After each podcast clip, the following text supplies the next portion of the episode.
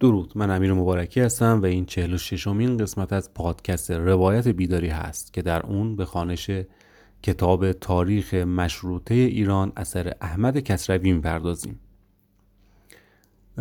اگر در این اپیزود نویزهایی میشنوید و صدای من هم یه خورده نامیزون هست اون اپیزود قبلی کار خودش رو کرد. انبار استدیو انبار سرد نمور. به سرما خوردن منو انداخت و الان در اتاق خودم اپیزود رو در واقع دارم ریکورد می‌کنم. ممکنه به حال صدایی بشنید ولی خب چون نمی‌خوام وقفه هیچ چیزی مانع در واقع خانش کتاب بشه خب به تب داریم ادامه میدیم. لطفا لطفا در توییتر اگر فعالیت دارید صفحه در واقع روایت بیداری رو دنبال کنید.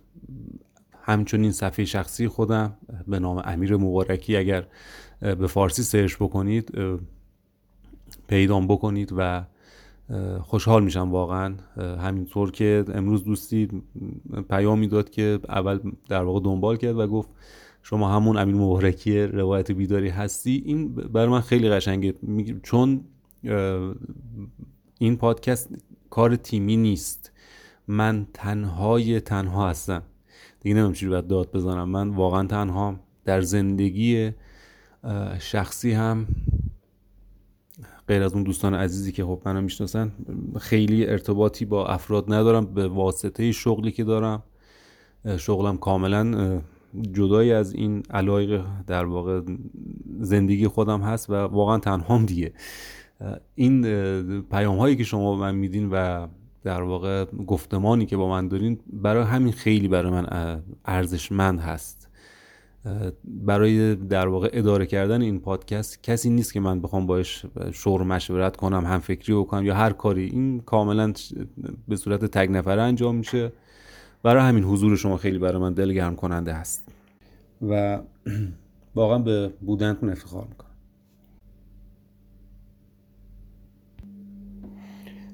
خب در اپیزود قبلی به اینجا رسیدیم که برای دومین بار از سر کار آمدن محمد علی شاه دسیسه و نیرنگش رو شد. در واقع در مقابل خواستهای به حق مردم کوتاه آمد عقب نشینی کرد. دسیسش رو شد. آخرین دسیسه ای که داشت این که در تهران با سواران قزاق مجلس رو بگیره در تبریز سران مجاهدین تبریز رو ترور بکنه اونجا شلوغی راه بندازه. و با اون کاروان راهزنی که در واقع بهشون رشوه داده بود ساپورتشون کرده بود و به سمت تبریز فرستاده بود شهر رو تصرف بکنه. در اتفاقات عجیب و غریبی که در تبریز افتاد با اون بینش و آگاهی مردم تبریز قائله تبریز این دسیسه رو خونسا کرد. کسانی که برای ترور رفته بودن دستگیر شدند و فاش کردند که از دربار در واقع حمایت مالی شده بودن برای این کار. و همزمان کشاکش های در واقع در اون خاندانی برای به قدرت رسیدن به گوش محمد علی شاه رسید چون خودش هم بالاخره تازه تاج رو بر سر نهاده بود ترسید و خواست اون قائله رو بخوابونه. برها شرایط دید کاملا به ضررش هست و عقب نشینی کرد. دستور داد رحیم خان رو در واقع به زندان بیاندازن دستگیر کنن از در واقع اون ایلگری برکنار کنن و این شد دومین پیروزی مردم بر استبداد. سیدین سندین مخصوصا آیه, آیه تبا تبایی تلگرافی زد و به مردم دستور داد که بازارها رو باز کنند. فتنه نه این فتنه اون فتنه خوابیده و همه چیز باید به روال سابق برگرده. برسیم به کتاب. آمدن میرزا آقا اسپهانی به تبریز. از روز سهشنبه ششم خرداد در تهران آرامش بود و مجلس که از پیشامدهای اخیر نیرو گرفته بود به کارهای خود می پرداخت ولی در تبریز شورش همچنان پیش می رفت روز دوشنبه پس از زنجیر کردن رحیم خان نمایندگان آذربایجان به تلگراف خانه آمده و چگونگی را آگاهی داده. باز خواستار گردیدند که بازارها باز شود و مردم پی کارهای خود روند. لیکن تبریزیان نپذیرفتند و با آنکه شانزده روز بود که از کار و پیش دست کشیده بودند و در آن چندگاه زیان بسیار دیده بودند به روی سخن خود ایستادگی نشان دادند و به تهران چنین پاسخ دادند که تا رسیدن قانون اساسی از تهران تلگراف خانه را رها نخواهیم کرد. بدین سان به گرد آمدن در تلگراف خانه و شور و خروش روزانه پیشرفت دادند. دیگه از این مشابهت های تاریخی دیگه بگذریم دیگه. یعنی فکر می‌کنم همتون من خودم بعضی وقتا خب به حال این سومین بار که کتاب رو دارم می‌خونم به حال به خاطر اون کاری که داریم انجام میدیم. اما اصلا این مشابهت های تاریخی این اصلا این ببینید چقدر جالب 16 روزی که از کار در واقع دست کشیدن زیان دیدن اما همچنان بر باز نکردن اصرار می‌کنن. اصلا خیلی عجیب غریبه تو این روزا. نمی‌دونم خیلی آدم چیزی هم خرافاتی هم نیستم ولی خیلی جالبه. آره واقعا فقط باید بگیم جالبه. نظام الملک خواستار بود که در اینجا هم جشن و چراغانی به نام روز زایش محمد علی میرزا نموده شود ولی سردستگان نپذیرفتند و آنگاه به جشن و چراغانی دولتیان و توب انداختن نیز خورسندی نداده جلو گرفتند یادآوری بکنیم که چون این برش این اتفاق افتاد چون در واقع مجلسیان گفتن حالا که شاه کوتاه اومده جشن تولدش هم هست. جشن تولدش قرار بود اون روز قبلی در واقع به رسم همیشه چراغانی و پایکوبی بشه. حالا که عقب نشینی کرده و کوتاه اومده حالا روز بعدش ما این کار رو انجام بدیم دیگه. یک به قول مثل یک بچه‌ای که بهش یک شیرینی میدن جایزه. حالا یک جایزه به آقای شاه بدیم که شما که کوتاه اومدی اینم جایزه یک جشن رو برای شما بگیریم. اما می‌بینیم که هنوزم مردم چند دسته هستن. یا عده میگن اصلا ارزش این کار رو نداره. در همان روزها یک کار ناستوده ای از تبریزیان سر زد. و آن آوردن میرزا آقا اسپهانی به تبریز بود که این زمان از استانبول بیرونش کرده بودند.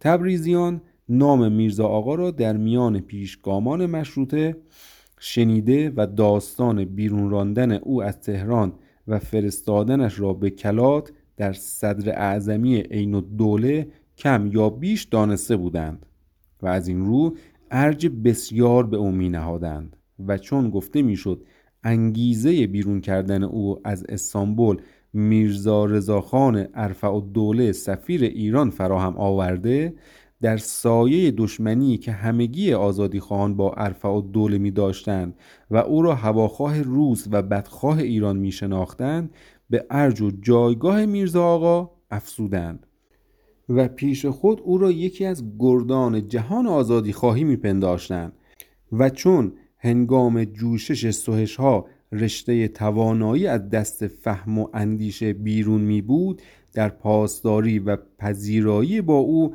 از اندازه بسیار دور افتادند و روزی که او از راه مرند و صوفیان به تبریز می رسید گویا روز یازدهم خرداد نمایندگان و سران آزادی و انبوه آزادی خواهان و دسته های مردم تا پل آجی به پیشواز شتافتند و او را با شکوه بسیار بزرگی به شهر آوردند و به این بس نکرده یک کس ناآزموده و ناشناخته ای را همراز خود گردانیده در انجمن جا دادند و همگی گوش به چرب زبانی های او تیز کردند و خواهیم دید که چگونه از این رفتار خود پشیمان گردیدند.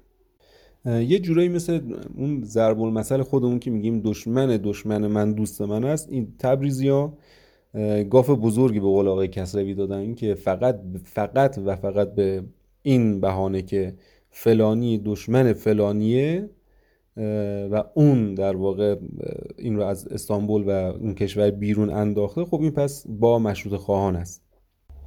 در آن روزها یکی از خامی ها این گونه گرایش ها به این کس می بود راستی این است که دسته بزرگی به آزادی میکوشیدند و همین آرمان ایشان می بود و از این رو همین که کسی را در آن کوشش همراه می‌دیدند امید راهنمایی به هوش و دانش او میبستند و سخت به او میگراییدند و از بس دلباختگی داشتند گمان فریبکاری و روی کاری به او نمی بردند مثلا تالبوف که در واقع به همون طالبوف هست.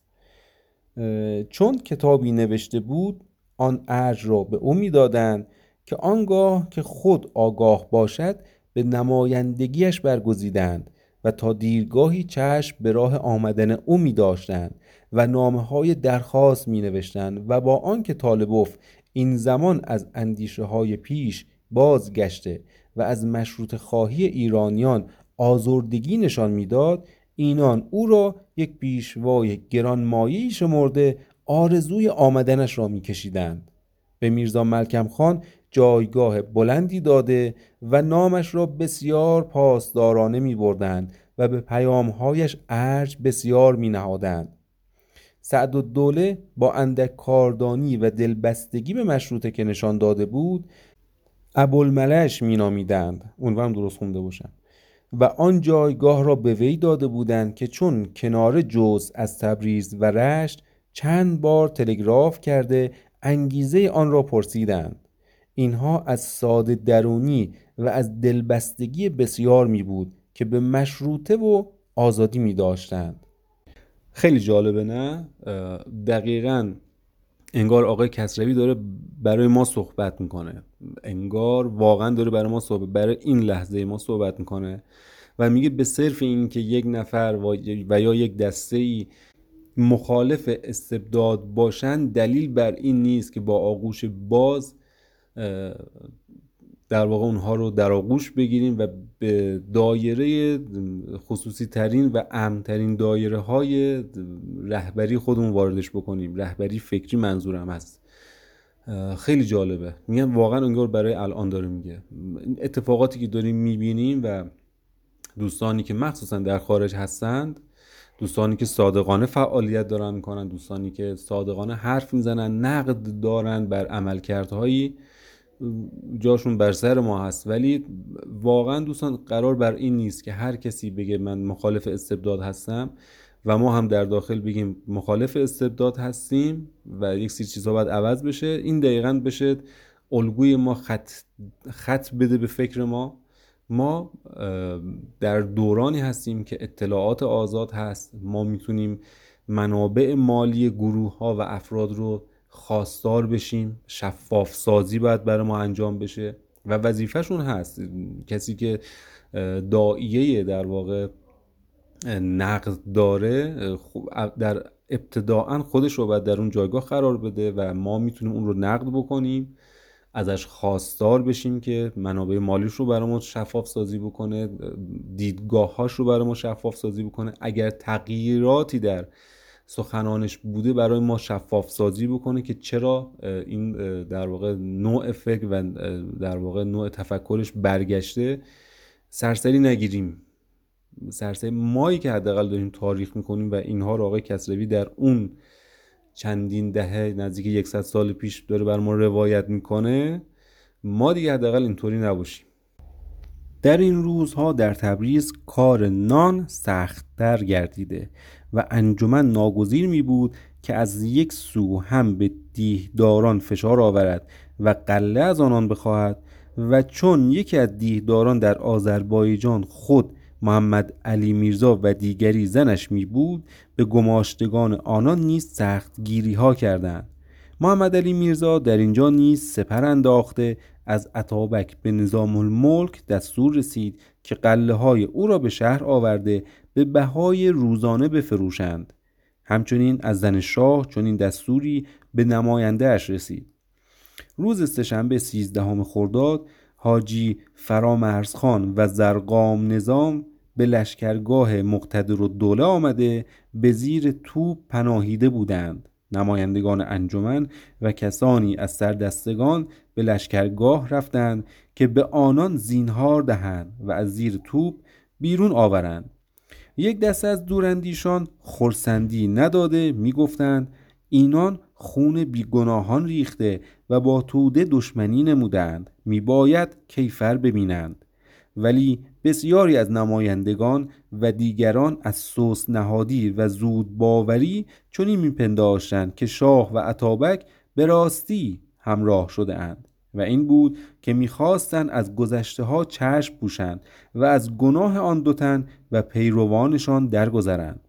یکی از خامی ها این بود که گناهکاران چون از در پوزش در می آمدند و آمرزش می‌خواستند از آنها چشم می پوشیدند بلکه فریب چرب زبانی هایشان را خورده.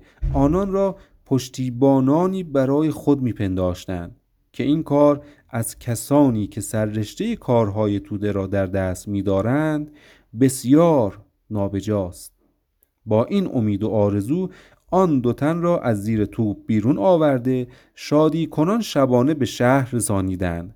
همان شب تلگرافی از ارومی رسید که مردم در آنجا به دو دسته شده اند که یک دسته هوادار مجد السلطنه و یک دسته بدخواه او می باشند و کشاکش میان این دو دسته سخت شده و مجد السلطنه ناگزیر گردیده شهر را گذارده به دیه خود رود. ولی آشوب در شهر چندان بوده که کنسول روس رنجیدگی نموده و از دولت خواستار ایمنی گردیده.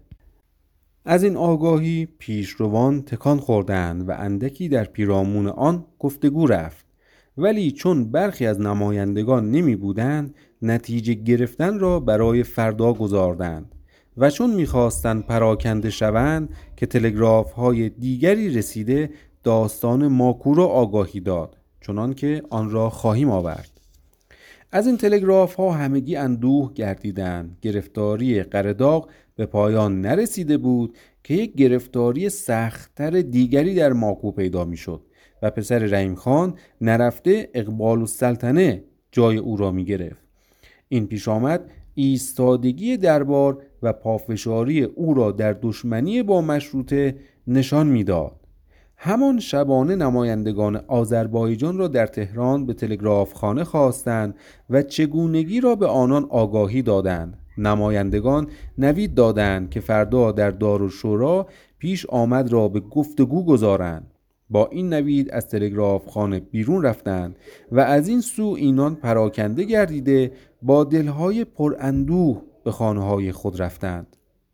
کشته شدن حاجی قاسم اردبیلی. فردا نمایندگان انجمن و پیشروان آزادی زودتر از هر روز به تلگراف خانه آمده و در اتاقی که برای خود برگزیده بودند فراهم نشسته و در پیرامون پیش آمد ماکو به گفتگو پرداختند. این داستان دلگدازتر از آن قرباغ می بود در این هنگام در بیرون در حیات تلگراف خانه یک داستان شگفتی پیش آمد. داستانی که هیچگاه گمان رو دادنش نرفتی. چگونگی آنکه امروز انبوهی مردم در تلگراف خانه بیش از دیگر روزها می بود. زیرا گذشته از شور و خروش قانون طلبی چنان که گفتیم این زمان در تبریز نان بسیار کم یافت می شد و این خود گرفتاری دیگری برای خاندانهای کمچیز می بود. و از این رو دسته های از آنان رو به تلگراف خانه و توپخانه می آوردند که باشد چاره اندیشند. زنهای تبریز در جنبش آزادی خواهی هیچگاه همبازی ننمودند. ولی در این روزها سختی نان یک دسته از زنهای بینوا را نیز به میان شورشیان میکشانید.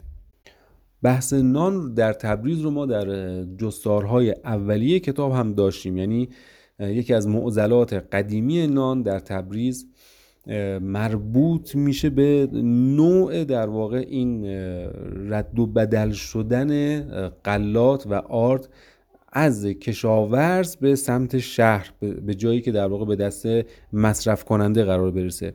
در اونجا خواندیم که بسیاری از این در واقع قله انبارهای قله در دست مجتهدین و ملاها بود و یا در واقع دست خود ولی عهد که محمد علی شاه اکنون باشه. و اینها کاملا با همدیگه ساخت و پاخت می‌کردن قیمت ها رو پایین بالا می‌کردن و همیشه قیمت نان بالا بود. همیشه قیمت نان در تبریز بالا بود و بسیار نایاب. الان دوباره این داستان به وجود اومده و برای همین هستش که میگه یکی از در واقع اجازه این آوردن قله رو از شاه و زنش گرفتن. برای اینکه اینها از در بزرگترین قل انبارداران قله ها بودن در تبریز دیگه. یک سریاش هم که دست مشتهدین بوده ولی خب اکثریت و اون انبارهای بزرگ هنوز هم در دست خود محمد علی شاه هست. امروز این دسته انبوهتر از دیگر روزها می بودند و چون این رخ داد که حاجی قاسم اردبیلی که یکی از بازرگانان توانگر و دیهدار تبریز و به انبارداری بدنام می بود به تلگرافخانه آمد و چون از میان مردم میگذشت زنی یک تکه نان سیاهی را که در دست می داشت به حاجی نشان داده زبان به دشنام و نفرین باز کرد و به این بس نکرده دست دست بلند گردانیده چکی به پشت گردن او نواخت. همین که دست این زن بلند گردید دیگران بر سر حاجی ریخته بیباکانه مشت و لگد و پشت گردنی بسیار زدند. به بچه کیفی داشته. و چون کسی از مجاهدان یا از سردستگان برای جلوگیری نمی بود آزار بسیار رسانیدند. لیکن در این میان کسانی از مجاهدان رسیده حاجی قاسم را از دست آنان گرفته نیمه جان به یکی از اتاقهای بالایی تلگرافخانه بردند و در آنجا نهانش کردند. و میرزا قفار زنوزی یا زنوزی برای آرامگردانیدن مردم به گفتاری پرداخت ولی مردم همچنان در شور و تلاش می بودند و کین جویی می خواستند. در این هنگام یکی از میان ایشان تیری به هوا انداخت و از آن سوی یک دسته از زنان که در بازارها نانی پیدا نکرده و با شیون و فریاد رو به تلگراف خانه آورده بودند فرا رسیدند آن آواز تیر و این رسیدن زنان چنان تکانی به دسته بینوایان و گرسنگان داد که دیگر جلوگیری نشدنی بود و کسانی از آنان به اتاقها شتافته به جستن حاجی قاسم برخواستند و چون یافتند در زمان به حیاتش کشیدند و بیدریق به مشت و لگت پرداختند و همچنان کشان کشان می بردند تا در دم خانه نیر سلطان خانه پهلوی تلگراف خانه روان از تنش بیرون رفت. ولی مردم دست بر نداشتند و تا میدان توپخانه برده و در آنجا وارونه آویزانش کردند و بیشرمی نیز دریغ نگفته یکی از اندامهایش را بریدند و به دهانش دادند. این هم از اون تصویرهای عجیب انقلاب مشروطه هست. یه نفر رو اونقدر این خشم و غضب زیاد هستش که در واقع آن چیزش رو ببری به دهانش بندازی مرد مرده. و بر سر میدانش بکنیم دو نکته رو خیلی سریع بگیم. دوباره یادآوری بکنیم که آقای کسروی میگن که اولین بار هستش که زنان تبریز حضوری چشمگیر و فعال دارن برای اینکه بحث نان هست بحث گشنگی بچه ها هستش. و باز هم یادآوری بکنیم در دوره این اتفاق میفته که زنان در اندرونی فقط بودند و زنان انتظار جامعه مرد سالارانه اون زمان چیزی جز چشم گفتن و اطاعت از زنان نداشتند. در اون دوره هستش که زن میاد بیرون میاد توی خیابون و اعتراض می‌کنه. در دورای قبل هم بوده که بحث نان در واقع نایاب بوده در تهران و اونجا هم زنان بچه هاشون رو به بغل می‌گیرن و جلوی در واقع کاخ ناصرالدین شاه اجتماع می‌کنن اعتراض می‌کنن و ناصرالدین شاه به سختی می‌تونه از اونجا در واقع کالسکش رو به در ببرن و داخل چیز بشه کاخ بشه. یعنی خیلی چشمگیر و خیلی محکم جلوش واسن برای چی؟ برای اینکه دوستان گشنگی و فقر تفسیر بردار نیست. فشار اقتصادی تفسیر بردار نیست. شاید شعارهای اجتماعی شاید شعارهای سیاسی و خواستهای سیاسی اجتماعی تفسیر بردار باشه. هر گروهی و هر کسی بنابر زیستگاه و خواستگاه و اندیشش یک تفسیر از اون بکنه. ولی گشنگی تفسیر بردار نیست. تو بچت گشنه است. تمام. هرچی فرمول و تاریخ معاصر معاصر که کل تاریخ بشریت رو بیان برات تفسیر بکنن تو یه کلام میگی بچه من گشنه این هست که میگن اگر انقلابی انقلاب پا برهنگان باشد همون جور که در 57 به نوعی این رو گفتند دیگه چیزی جلودارش نخواهد بود. از بس خشمناک و براشفته می بودند کسی جلوگیری نمی توانست و نمیارست بسیاری از آنان جستجوی حاجی میرزا رفیخان دارنده دیها و انبارهای محمد علی میرزا را می کردند که همون را بگیرند و از پهلوی حاجی قاسم بیاویزند. این پیش آمد میرسانید که چنان که در شورش فرانسه در پاریس رخ داد گروه بیچیزان و پابرهنگان پیش آمده اند و کم کم چیره میگردند و خود نشان آن بود که شورش ریشه دوانیده و این است خاصیت خود را بیرون می آورد این خاصیت شورش است که یک توده نخست دست به هم داده خود را از زیر دست خودکامگان و درباریان بیرون آورند و سپس گروه بیچیزان و سختی کشان پیش آمده به کین جویی از توانگران و خوش زیندگان پردازند. در پاریس دانتون، روبسویر و هبر به جلوی این گروه افتادند و به پشتیبانی آنها بود که به یک رشته کارهای حراسانگیز تاریخی برخواستند. در تبریز کسانی مانند دامتون و روبسپیر نبودند وگرنه در اینجا نیز حراس فرمان روا توانستی گردید. و البته این تفسیر آقای کسروی هستش که اول به نوعی داره میگه که اول روشنفکران حرکت رو انجام میدن بعد پابرهنگان به جلو میان.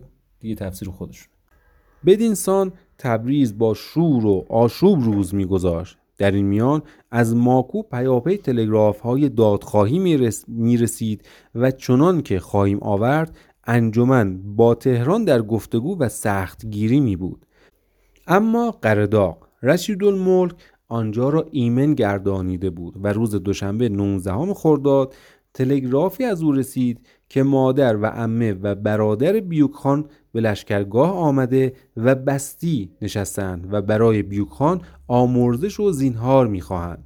بیوکخان پشیمانی می نماید و به گردن می گیرد که آنچه تاراج کرده به مردم بازگرداند و خونبه های کشتگان را نیز دهد و پس از این دیگر نافرمانی به انجمن و توده ننماید.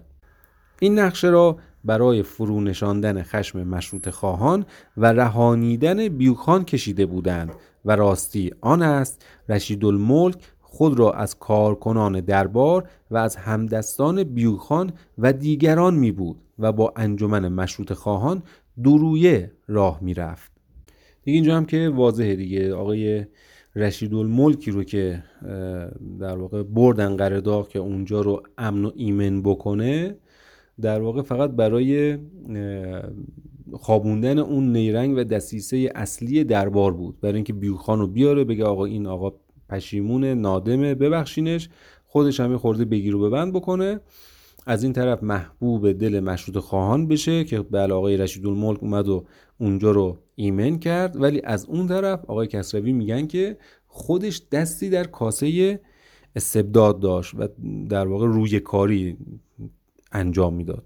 دو, دو رنگ بود. حالا آمیانش بخوایم بگیم. در انجمن این تلگراف را به گفتگو آوردند و کسانی از نمایندگان باز سوس نهادی نشان داده. آیه قرآن افی الله یا افی الله اما سلف یا سلف خدایا عربی خوندن ما هم شد داستان. و از داستان از آغاز اسلام و از های پیغمبر یاد کردند و نتیجه آن شد که پیشنهاد رشید الملک را درباره زینهار دادن به بیوکخان و پیروانش پذیرفته ولی چنین نهادند که زنان و فرزندان او به نوا به تبریز فرستاده شود.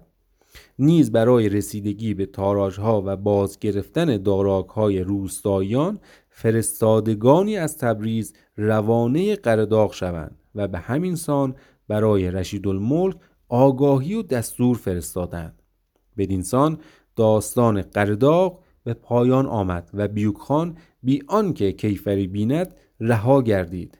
رشید الملک زنان او را به تبریز نفرستاد. فرستادگانی که از تبریز رفتند آنان نیز کارهای چندانی نتوانستند و پس از دیرگاهی بازگردیدند. اما شورش تبریز و بستگی بازار یعنی بسته بودن تا چند روز دیگر همچنان برپا می بود. سردستگان مردم را رام گردانیدند و به باز کردن بازار واداشتند. این شورش که ما آن را شورش اردیبهشت نام نهادیم و چنان که دیدیم یک ماه بیشتر در میان می بود یکی از پیشامدهای بزرگ تاریخ مشروطه به شمار است این خود نمونه است که اندازه دلبستگی مردم به مشروطه تا چه اندازه می بود و چگونه در راه آن زیان و آسیب به خود هموار می گردانیدند. این پیش آمد گذشته از نتیجه های دیگر این سود را داشت که به استواری و نیرومندی دسته مجاهدان افزود و چنان که دیدیم پس از داستان تاخت و تاج پسر رحیم خان و گفتگوی آن که به شهر خواهد درآمد پاسبانی شهر را اینان به گردن گرفتند که شبانه دسته دسته در کوچه ها می گردیدند و پاسبانی می نمودند. از این گذشته در نتیجه بیمی که به شهر می رفت اینان به داشتن تفنگ و فشنگ بیشتر میکوشیدند و افزار جنگ فزونتر میبسیجیدند. چون سردستگان بخردی می داشتند از هر پیش آمدی سود جسته به پیشرفت کار خود میکوشیدند. این گفتار را در اینجا به پایان میرسانیم تا داستان جدا کردن ملایان را از سوده که در این هنگام در تهران در کار روی دادن می بود در گفتار جداگانه بیاوریم. خب گفتار ششم کتاب هم به پایان رسید و گفتار هفتم رو در واقع در اپیزود بعد خواهیم شنید. گفتاری که درباره مشروطه و مشروعه و قطعا کارهای شیخ فضل الله نوری در تاریخ مشروطه ایران هست رو خواهیم شنید. تا وقتی دیگر بدرود مراقب خودتون باشید